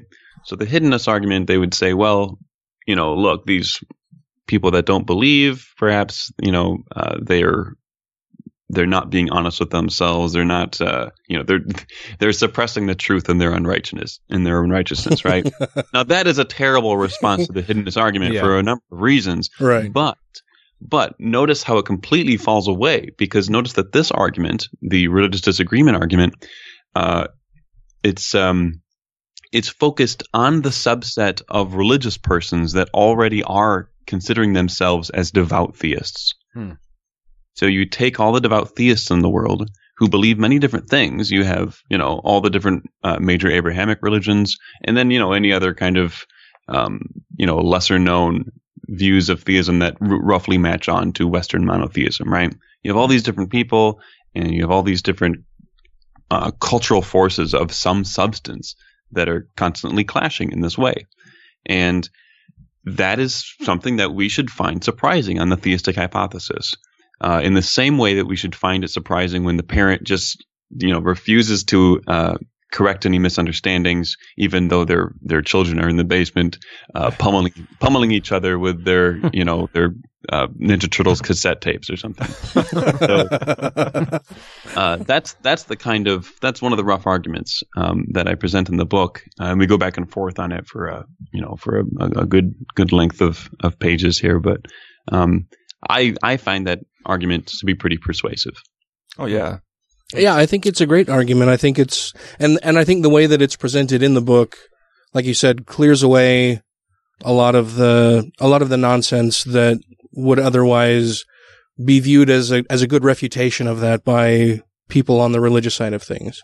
So I think the way it's presented in the book is is great. I I appreciate the way that you put that in there.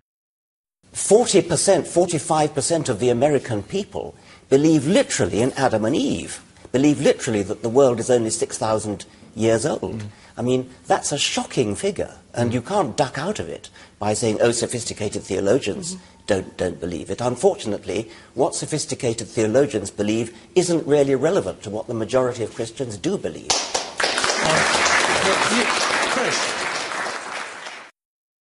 so we, we talked about you know that you spend a good deal of the book presenting definitions of different things just so that you can even begin to have a conversation.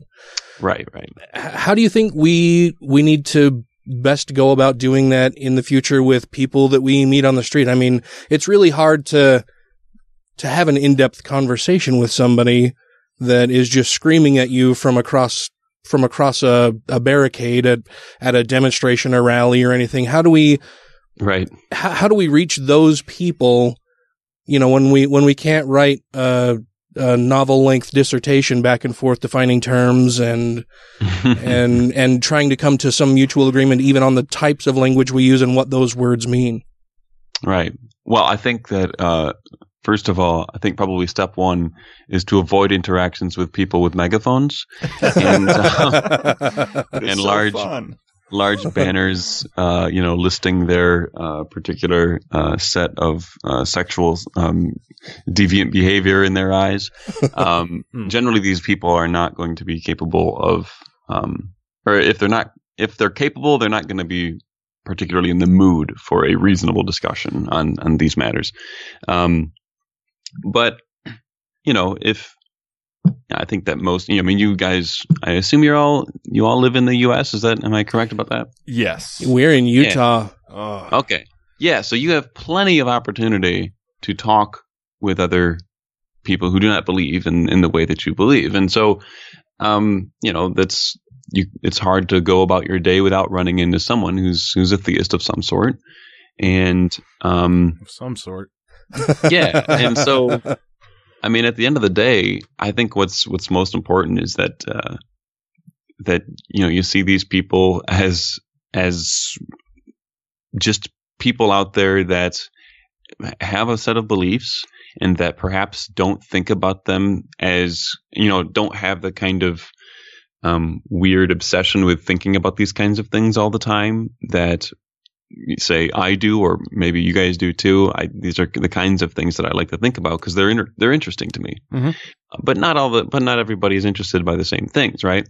So, for example, my parents they are they're very religious, uh, but they don't they just they don't think about stuff in a way that allows them to entertain certain ideas Right.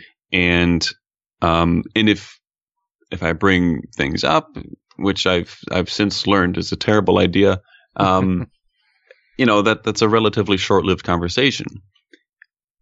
Mm-hmm. For whatever reason, they're not interested in having that conversation. But then you'll run into other people that they're they're believers and they they really enjoy those conversations. That's the kind of person you want to talk to. Don't at least in my experience, not only is it I don't know. I think there's something slightly disrespectful about pressing someone who doesn't even want to have that conversation. Yeah. Right. Yeah. Um, and so I, I think that that's just generally poor behavior that to, to be avoided. Um, when it comes to people that are want, wanting to have that conversation, then absolutely. I mean, at the end of the day, you got to obviously to have a conversation, you got to get clear on your definitions. Um, you want to get clear and you want to be very careful to keep the discussion on topic. Uh, there are a number of different strategies that both sides use to try and shift topics away from perhaps weak points on their view or, you know, toward stronger points of their view. Um, and at the end of the day, uh, I find it to be uh, one one strategy I, I like is finding some common ground right off the bat, and getting that to the point where it's recognized and, and admitted, and then you can start to discuss where the particulars of difference may lie. Uh, and that kind of strategy, it not only is it does it kind of, I think reduce the kind of antagonism that can tend to boil up in these kinds of things, Mhm. But I think it's also just generally more helpful, and you're going to be more likely to have a successful conversation. Yeah, I, I think that's a good way to try to cut through some of the tribalism or, or viewing of somebody as completely other is to express that you do have at least some commonalities with the other person, right? You have, you have some beliefs, you have some interests that align with theirs as well. You aren't, you aren't an, an alien. You aren't somebody who is wholly against any, anything and everything that that person holds dear. You just have a disagreement about one or two different things. And I think that that is a really good starting point for those types of conversations. Right. Now you had mentioned that, you know, um, not a lot of people put a lot of thought into these types of things, you know, and, and you mentioned to, you know, maybe just maybe avoid conversations with people with microphones or or giant megaphones. Yeah, giant yeah megaphones, not microphones. Don't do that because then we we wouldn't be speaking to you now. but and and you know to avoid the people with the giant banners and stuff like that. And you said that you know they they haven't done a lot of thinking about this, and and to me, I guess. I view it that they have done a lot of thinking about it. I mean, clearly it's on their mind a lot, right? They go out of their way to attend gay pride parades and festivals and uh, to picket uh, outside Yeah. funerals of people that they don't agree with necessarily. Um, so it is on their mind, but they just haven't done any deep thinking about it. Well, I think it's, Sure. it's it's they're not thinking of the other side at all. Yeah, I mean, I think I think it's I think it's less. I mean, perhaps I misspoke. Uh, it's less about uh, whether or not you know the degree to which they've thought about their view and the attitude with which they discuss it. Hmm. Um, if someone's out on the corner with a megaphone and a sign with a list of their, you know, their, you know, what they see as sexual sin or something, right? Uh, someone who's just really just trying to be in your face, trying to get attention, trying to, you know, purposefully try to offend people of of different beliefs of theirs, right? Um, those persons are are exponentially less likely to uh, be capable of a substantive discussion. And if they are, they're not at that particular time, right? It might be that if you catch them off guard, and, you know, at a coffee shop and you sit down and you have a discussion, that might be possible. Hmm. But it's also important to recognize where people are at that particular time. Um, not everyone, you know, uh, myself, I, I, I love having good old like substantive rational discussion, but there's, there's times where I'm, you know, not there. I'm not for that. I'm not in that headspace to be able to do that kind of exchange. And I think it's important that we recognize, uh, you know, to, so we're not completely wasting our time, essentially, uh, to try and stay away from street preacher, preachers. Uh, I think that's a generally a good rule of thumb. So, So something to do with uh, their willingness to be receptive, I guess. Yeah, it's Sure. it's it's about their their willingness to accept that perhaps their views aren't necessarily true, right? That they're at that they're have at least willing to examine them and to hear somebody else's view on it. And I think a lot of the time those street preacher types with the megaphones aren't at all interested in the possibility that they could be wrong about anything. They're they're there to antagonize. Yeah, Th- they're hardcore partisans. They're not. Yeah. They're not going to reach across the aisle, um, at least at that particular time. Um, even to seek understanding, it's going to be largely a fruitless endeavor, I think. Um, but that's not to say, like, oh, so, so for example, I had coffee with a, a, a preacher just about a month ago, and it was funny because um, roughly a month ago, we we held Richard Dawkins and, and Julia Sweeney downtown Grand Rapids here for a, a kind of discussion, and it was a huge event in Grand Rapids, and and so I made this coffee date with this local pastor for a few days later. Not even we didn't even discuss the Dawkins event or anything like that. Hmm. But I get there, I get there, and I see that he's in the corner with a little megaphone. Oh, and he's geez. preaching with a big sign. And uh, I recognized him because of like uh, his Facebook photo. And I'm like, well, that's really interesting. And so he came over and introduced himself to me, and then he went back and did his thing. But then when we like at that time would have been a terrible time to try and have a conversation with him. Sure. But you know, a couple of days later, we meet up at the coffee shop, and we had a good substantive back and forth. And uh, I was, I was, you know, I did part of this in hopes that you know we'd be able to arrange some kind of event at his church, but that doesn't look to be happening. But at the very least, you know, we had a good exchange. So, um, yeah, I, I, so like I said, I think that it's it's not just being able to distinguish between different persons, but also between the same person and different points in their life and different contexts of, you know, what what is going to be, you know, what is going to lead you to a decent conversation, what is going to not. I think that those are largely rules of common sense, but it's it's awfully tempting. I will fully admit that it's awfully tempting to want to go up to the street preacher and start to you know undermine you know or at least an attempt to undermine uh, their their kind of rock hard beliefs at that point It's always entertaining when people do it. I mean, I get sick. Well, I wouldn't say always entertaining, but it can be very entertaining to see some people do do that to try to get them off their game, or or just to real life troll them while they're while they're holding their protest signs. right right Um, jumping back a little bit to something that you had mentioned, you you brought up the invisible pink unicorn and the flying spaghetti monster and, and Pastafarianism, and Mhm. it made me wonder, and so I wrote it down. I'm I'm curious about your thoughts on what the Satanic Temple does. Um, we we here in the studio are, are big fans of the Satanic Temple and their goals and tenets and, and how they go about accomplishing what they want to get done. I'm I'm just kind of curious about your thoughts on the Satanic Temple. when it comes to uh, i mean from what I, i'm i'm largely only familiar uh, with their kind of political uh, moves which i think are which i think are great um, i i fully support the idea of of kind of forcing people to recognize the absurdity of abandoning a, a separation church and state um, by you know having these these giant uh, you know these giant Satan goat statues erected. I think that's Baphomet. I think that that's just ab- absolutely. Um, and not only is it um, making a incredibly important political point, uh, but it's it's also just freaking hilarious. So I I fully support that. I, I don't know what their what their beliefs are necessarily. From what I've understood, I don't. I I would probably largely side with them on many things. Um, I don't really know if. Yeah, I'm I'm largely ignorant about the kind of metaphysics of them, if they even have much of anything, or, or if they're just atheists with a an interesting political uh, agenda.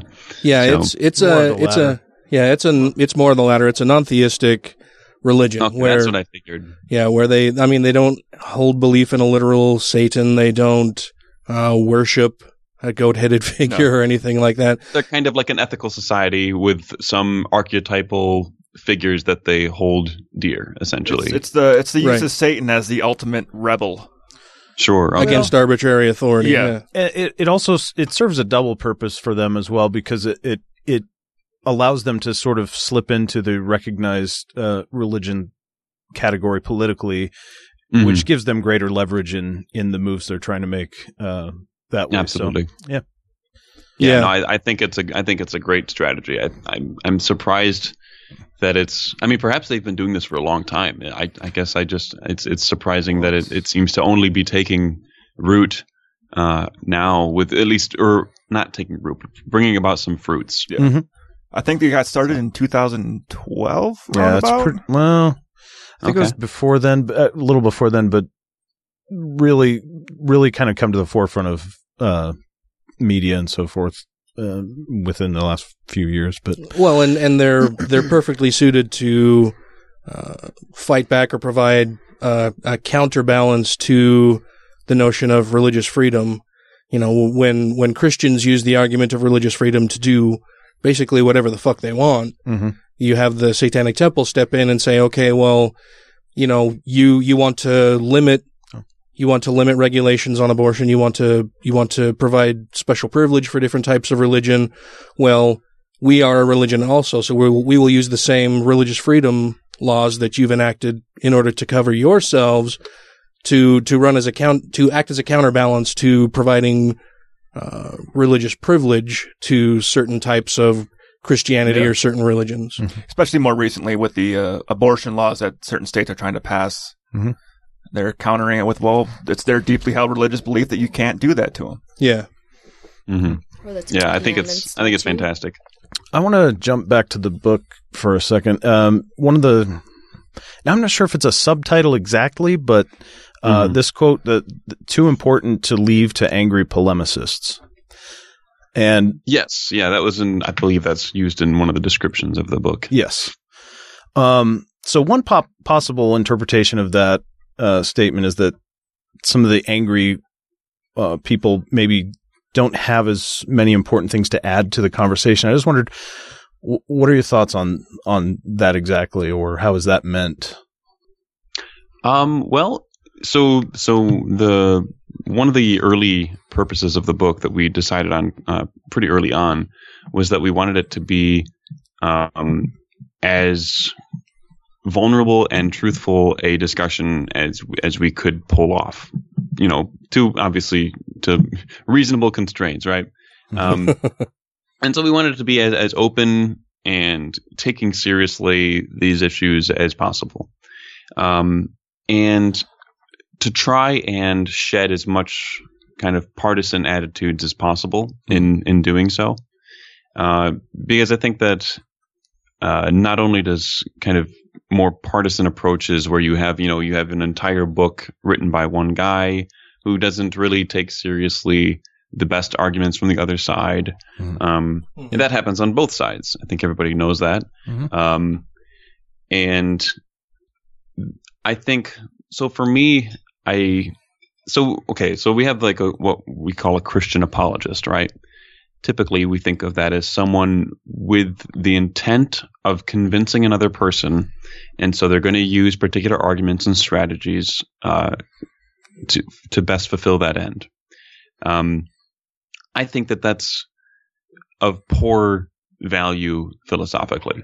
I think that when you get yourself into a mindset of a goal to convince another person rather than to uh, explore the issue yourself in a more uh, genuine way, uh, that you are more likely going to be uh, unintentionally, perhaps, but nevertheless, it will happen. You're more likely to be a victim of the most deepest and severe cognitive biases that'll drag you down. Um, and I think that every time you read, every time I read a, um, well, I, I shouldn't say every time, I wouldn't be able to cite the examples, um, but very many times that I read both apologetics books and what I would call atheistic apologetics books, uh, this is a common tendency uh, where the best arguments from the other side are perhaps not discussed or given a you know a, a treatment that is not as uh, you know is is less than the treatment that it deserves.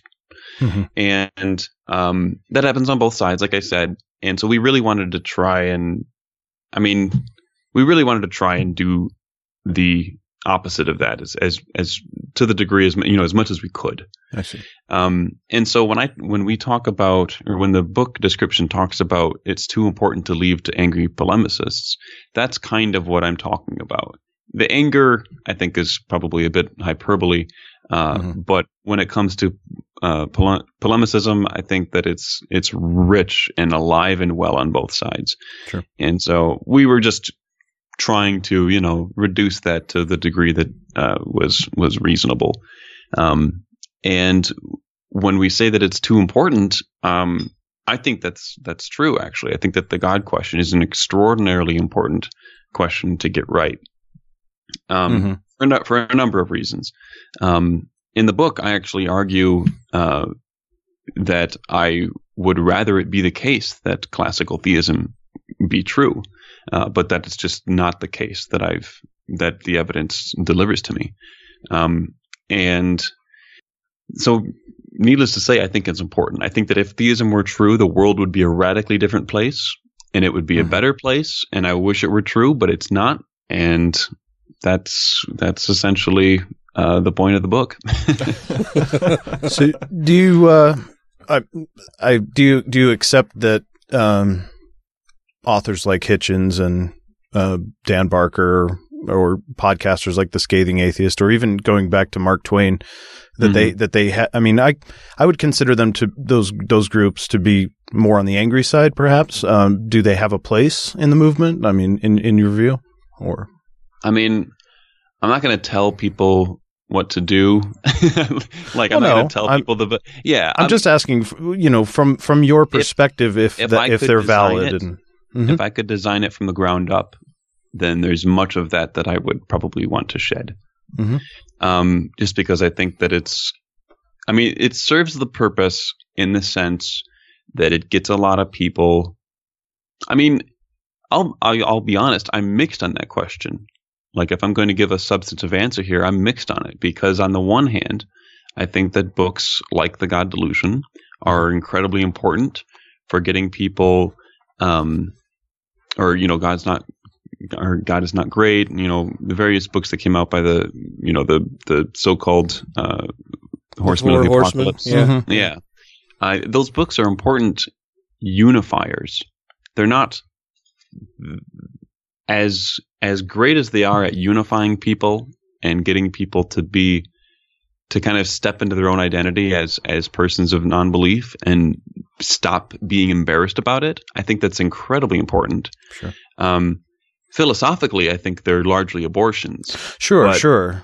Uh, but at the end of the day, I think, yeah, they they serve a, that purpose. Um, and I I guess what I when when I hmm, I guess what I would say is that I would probably turn down the knob on some of the um, condescension that I find to be uh, laced within the pages of those books. Um, a bit too much to to my liking. Um, but the books themselves, I think, play an important role for getting people of non-belief to actually start to, you know, be okay with that and to not feel like they're, you know, horrible people. To buy into the cultural narrative of atheists Mm. as uh, baby eaters, even though, Mhm. uh, admittedly, uh, they go fantastic with certain uh, sides. Oh, yeah. Um, so that that's I mean it's that's not really an easy answer I suppose No. I'm I'm I'm conflicted on that Yeah. Well, I, I, I, I think that's acceptable for me, at least. I mean, I still do have, uh, anger and frustration and, um, some of those negative emotions from my experience within the religion and, uh, you know, just the way that it goes. And, you know, y- when you come out of it, you kind of feel betrayed, I guess, even whether that's fair or not, you know, but there's all a rush of all these kinds of emotions. And I don't know that I don't know that that's going to subside altogether in me just knowing my personality. um, but, uh, um, so I, you know, I, but I'm just curious. I mean, I, I, I get the feeling from, I mean, I, I listen to all your podcasts at least once, um, multiple times on some episodes because I'm a little slower. Uh, but, uh, but I, but I, lo- I love that angle. Um, I, tr- I try to get into the philosophical stuff. I don't think that's, that, uh, and especially at the level that you guys do it, I, I don't think that's reaching as wide an audience. Certainly Um, not. Yeah. Right. And, and, but I do see sort of the agitating, motivating, uh, appeal with, uh, some of the, the, the books, you know, like you mentioned, Mhm. um, with the, with the effects that you mentioned as well. So I, I kind of see a place for both. And I just, I wondered where you fit on Yeah. that. I know you're sort of on the sort of on the softer end of it, and but but it, but I think your answer was acceptable. Yeah, I mean, yeah, like I said, it's it's complicated. I got two different things pulling me in different directions. On the one hand, I want to be uh, as fair-minded with discussing the arguments as possible, but on the other hand, I uh, I recognize that you know having your your celebrities um, and your um, more harsher tones, perhaps, uh, is going to be valuable for getting a lot of people at least to perk up and to listen to what's being said. Mhm. And so, at the very least, it gets interesting conversations started. Um, I think in a lot of ways, it's not for me, but but I, I understand, and it, I'd be it'd be difficult for me to justify, uh, you know, calling for an all out all out ban on it. Essentially. Oh, sure, As- sure. As king atheist, right, right. I, I think it's a good route to your style of atheism, though. Eventually, I mean, I think that's the kind of thing that's relatable early on. You know, when you have all those those fresh feelings, um, and then and then you start looking elsewhere and and you sort of move on and you hear the arguments from the other side and that makes you think for a minute and then you kind of vacillate and you do this back and forth and then and then as that starts to refine you kind of move toward reasonable doubts. You know? Uh, uh, so yeah, no, but- actually, but I was just saying that the other day on a, I was me and Randal were on a podcast together, and and uh, we, I was talking about how you know when I first deconverted, I had that exact same feeling that you were describing earlier about uh, being, you know, feeling as though you were being lied to, feeling really betrayed by your family and by your community and society at large, Mhm. um, and that how that can, you know, in, you know how that kind of uh, feeling is going to be more um, leading to certain behaviors rather than others, and that it'll make you know it, it'll it turns you into a troll. I think it turns everybody into a troll at least for a little bit, right? Sure. Uh, and it just depends. You know, it's it's going to depend on the person, but you know, hopefully people are able to grow out of that kind of antagonism and think about the questions in a more kind of uh, thorough and uh, thoughtful way. Uh, but it's it's a you know it's a necessary step. I went through that same thing. I think everybody does. Um, and yeah, and so to that degree, those those kinds of books are are important. They are important to read that kind of interesting, controversial stuff, and then Mhm. to realize, ooh, I'm in a, a secret club that has the secret knowledge, right? I do spend probably a little bit more time than I should on on religion, and uh, I have a certain amount of hostility to uh, to it. Uh, I think the most rational reason for it is because of the harm that I see it does. We were talking about that earlier. Uh, many people do simply awful things out of sincere religious belief, not using religion as a cover, uh, the way Saddam Hussein may have done, but really because they believe that this is what God wants them to do. Going all the way back to Abraham being willing to sacrifice Isaac because God told him to do that. Putting God ahead of humanity is a terrible thing. I have one more question for you, but I don't know if these guys have any others because the, the other question that I have may lead us down a, a rabbit trail of, of a very Well, long discussion. Oh, the so- small question you have. Yeah. No, I'm actually very interested in this as well, but we'll have to see what uh, Mr. Schieber is willing we're, to. we're famous for rabbit holes. So, So, so that sounds sexy. Go on.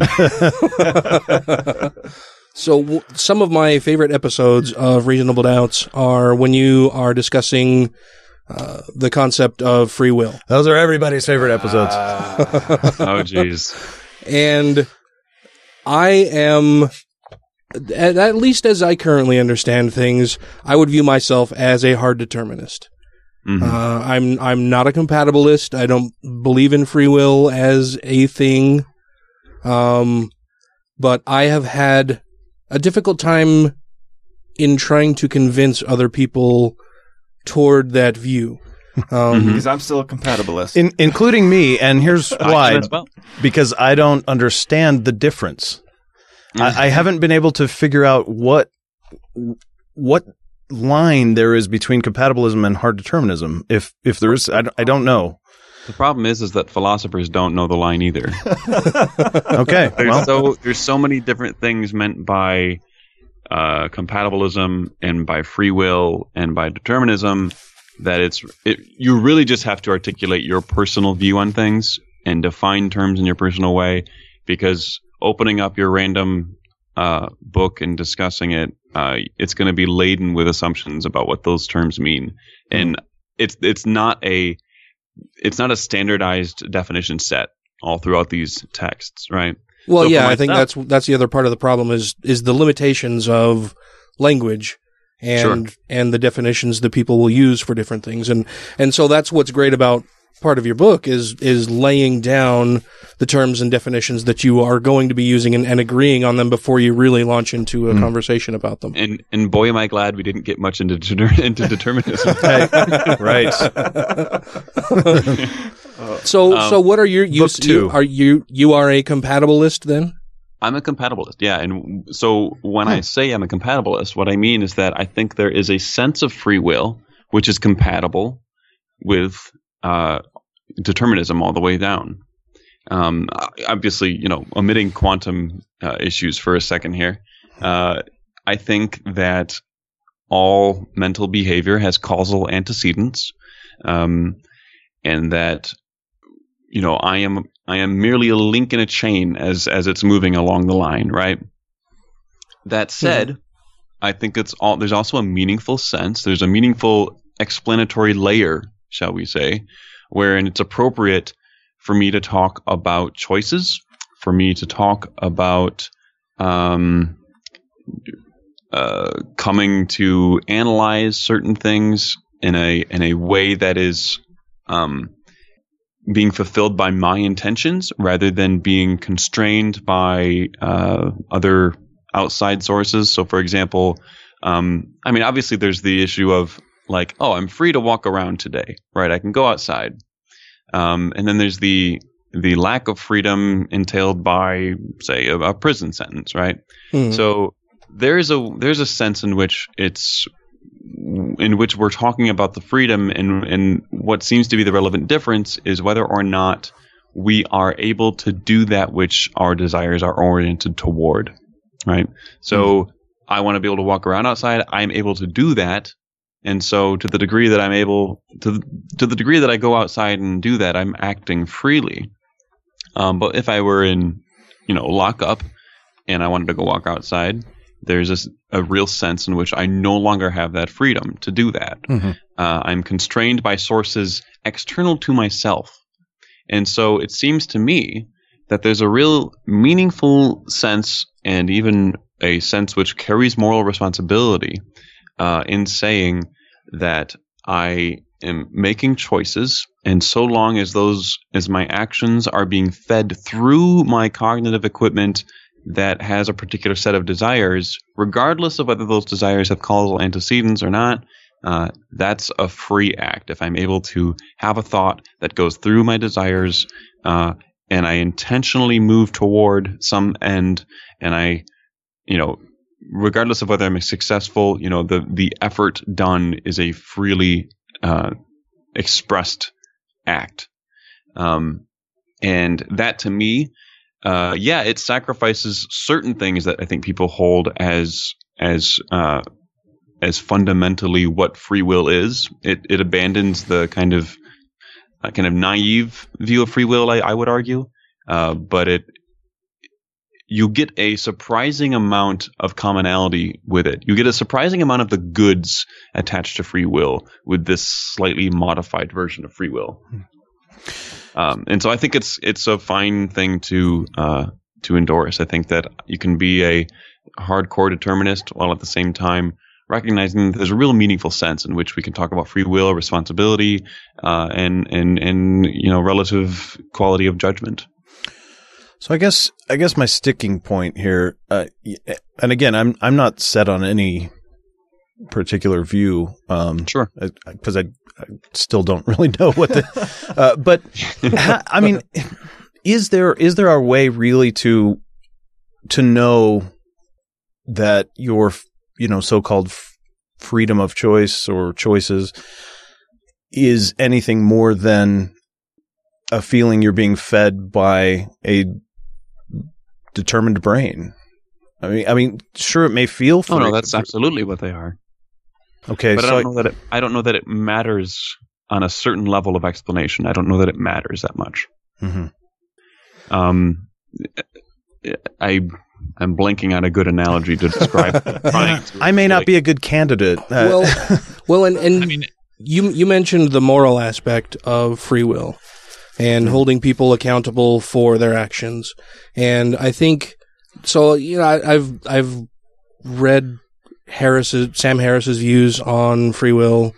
Uh, read some of Dan Dennett's views on free will and heard a few of their exchanges back and forth heard or or read a few of their exchanges back and forth on this and Dennett would be I don't, it, it's hard to even pin him down on how a- he a views compatibilist. things. Yeah. he says that. Um, yeah. in one of their I, re- I actually recently listened to one of their interviews um, dennett i'm i largely endorse dennett's view but i i'm a bit puzzled at times in the way uh, by the ways uh, in which he describes it Yes. um, yes. and the ways in which he defends it and as as if as if we're losing nothing from the original core conception of classical views of free will that people take for granted. Hmm. He seems to think he seems to be suggesting at times and and you know this is this has been a while since I've really read his stuff but he seems to be suggesting at times that um he pays lip service to the idea that uh that what he's talking about when with regard to free will isn't really what uh, people um, think of free will as, but at the same time, he seems to be suggesting that like there's really no substantive difference, and that it's that you can just as easily have his his view. And I I don't know. It's Hmm. it seems it seems like an odd maneuver he does at times, but um, when it comes down to the core stuff of what he believes, I I accept it, and I think Sam Harris does too. It's just that Sam Harris doesn't think that we should be calling that free will. Yeah, it it seems to me that from from what I gather and can can intuit from what I hear Dan Dennett saying about the subject of free will is that he seems to have some fear of saying that free will doesn't necessarily exist and he seems very reluctant to buy into the concept or at least admit the concept of hard determinism because he's afraid of the moral implications of doing so. You know, he's afraid hmm. that if we were to say that there is no such thing as free will, then anything goes. You know, if I happen to murder somebody, if I rob something, if somebody or something, whatever, whatever I choose to do is a okay, and you can't hold me personally accountable for doing that. And, and I think he knows that that is not necessarily what anybody is saying, but he's afraid of, of making the claim for hard determinism because because he's afraid of the moral implications and, and the views of people who aren't necessarily as informed and how they may view such a statement from him. Yeah, I, think you're probably right in the, the moral implications issue. Um, and it might, yeah, shoot, I don't know. I, it might be that he were he's worried about being misconstrued um, by um, people perhaps not as familiar with the issues as as he. Um, I guess I guess I don't know. I I I mean I I adopt his view for the most part.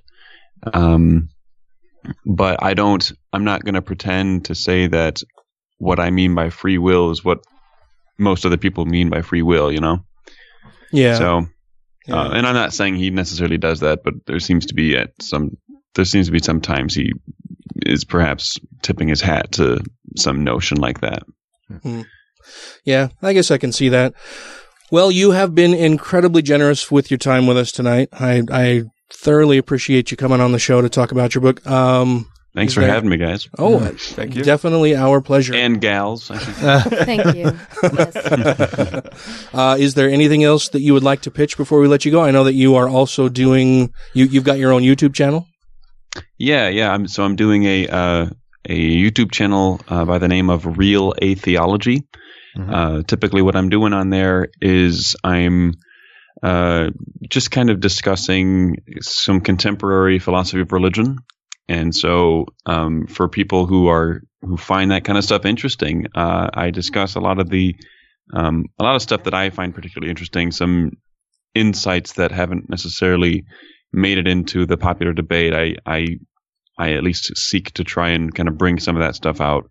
Um, and uh, yeah, I'm having a good time doing it. I'm not uh, putting out as much as I as I would have liked, but uh, now that I'm finished with the book, uh, I will hopefully be churning more of those videos out. Excellent. Awesome. Well, we will certainly be tuning into them.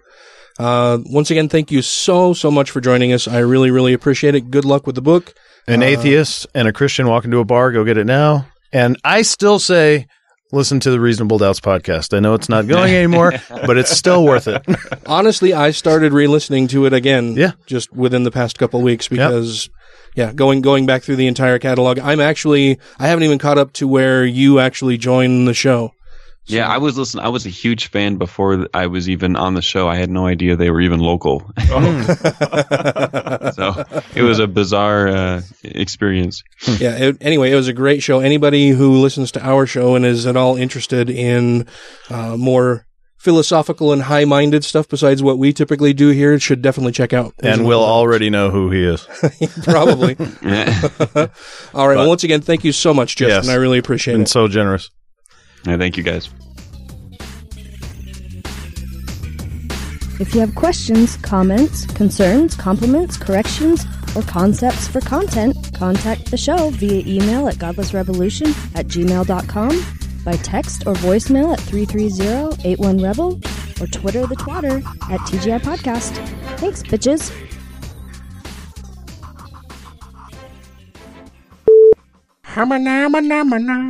You lied to me. You know when you Google him, it tries Ah. to say you're looking for Justin Bieber. What? Did you mean Justin Bieber? Uh, do I have to get serious now? No. Okay. Are you? Are you ever? no. I'm sure there are times when you're serious. I've gotten serious on the show before. Have you? Yeah, there's a few times where I've gotten like, like serious. if at any time you need to go or anything, just let me know and and we can wrap things up. I know Sure thing. Sometimes shit happens. I think we had Sure. a, someone's cat pooped on a bed once and they had to go. Oh Was wow! that- was that Doug? Yeah, no, it wasn't Doug. It was uh, from Atheist Experience. It was uh, Russell Glasser. Russell Glasser. Oh, They that's had a right. Cat Oh, relieve itself on a bed, so he had That's like, I gotta go. forgot. Yeah. But now that we're the Trinity, we should see all of this coming. So I don't do cats or dogs or small humans, so that shouldn't We're be an safe. that's good. Excellent. I thought we talked no sexual history. oh my god, Oh, I can't believe you even heard that. I know, I was way back. I'm sorry. that just got dark. Welcome to the show. Welcome to the show. Did you say you'd have you have had to scramble to put pants on? I live by myself. Why would I wear pants when I'm not required to? So you don't stick to things. I don't have leather. Oh. But when he wears pants, he sticks to them. yeah. Meg's never going to get close to her microphone. I thought we weren't doing a sexual history. See, and then I can just stick this over here. And we can all see how much time we got left. Yeah. Oh, perfect. That's cute. Look how cute it is. Oh my god, it's so cute. You got that down. All right, Jimmy Fallon. so cute. Look how cute it is. you don't even have to. it's all like in your throat or something. You don't even have to move your Ah, mouth. it's so cute. It's so You cute. feel like a ventriloquist. and he's his own dummy. I don't even have to. Yeah, it's all just so cute.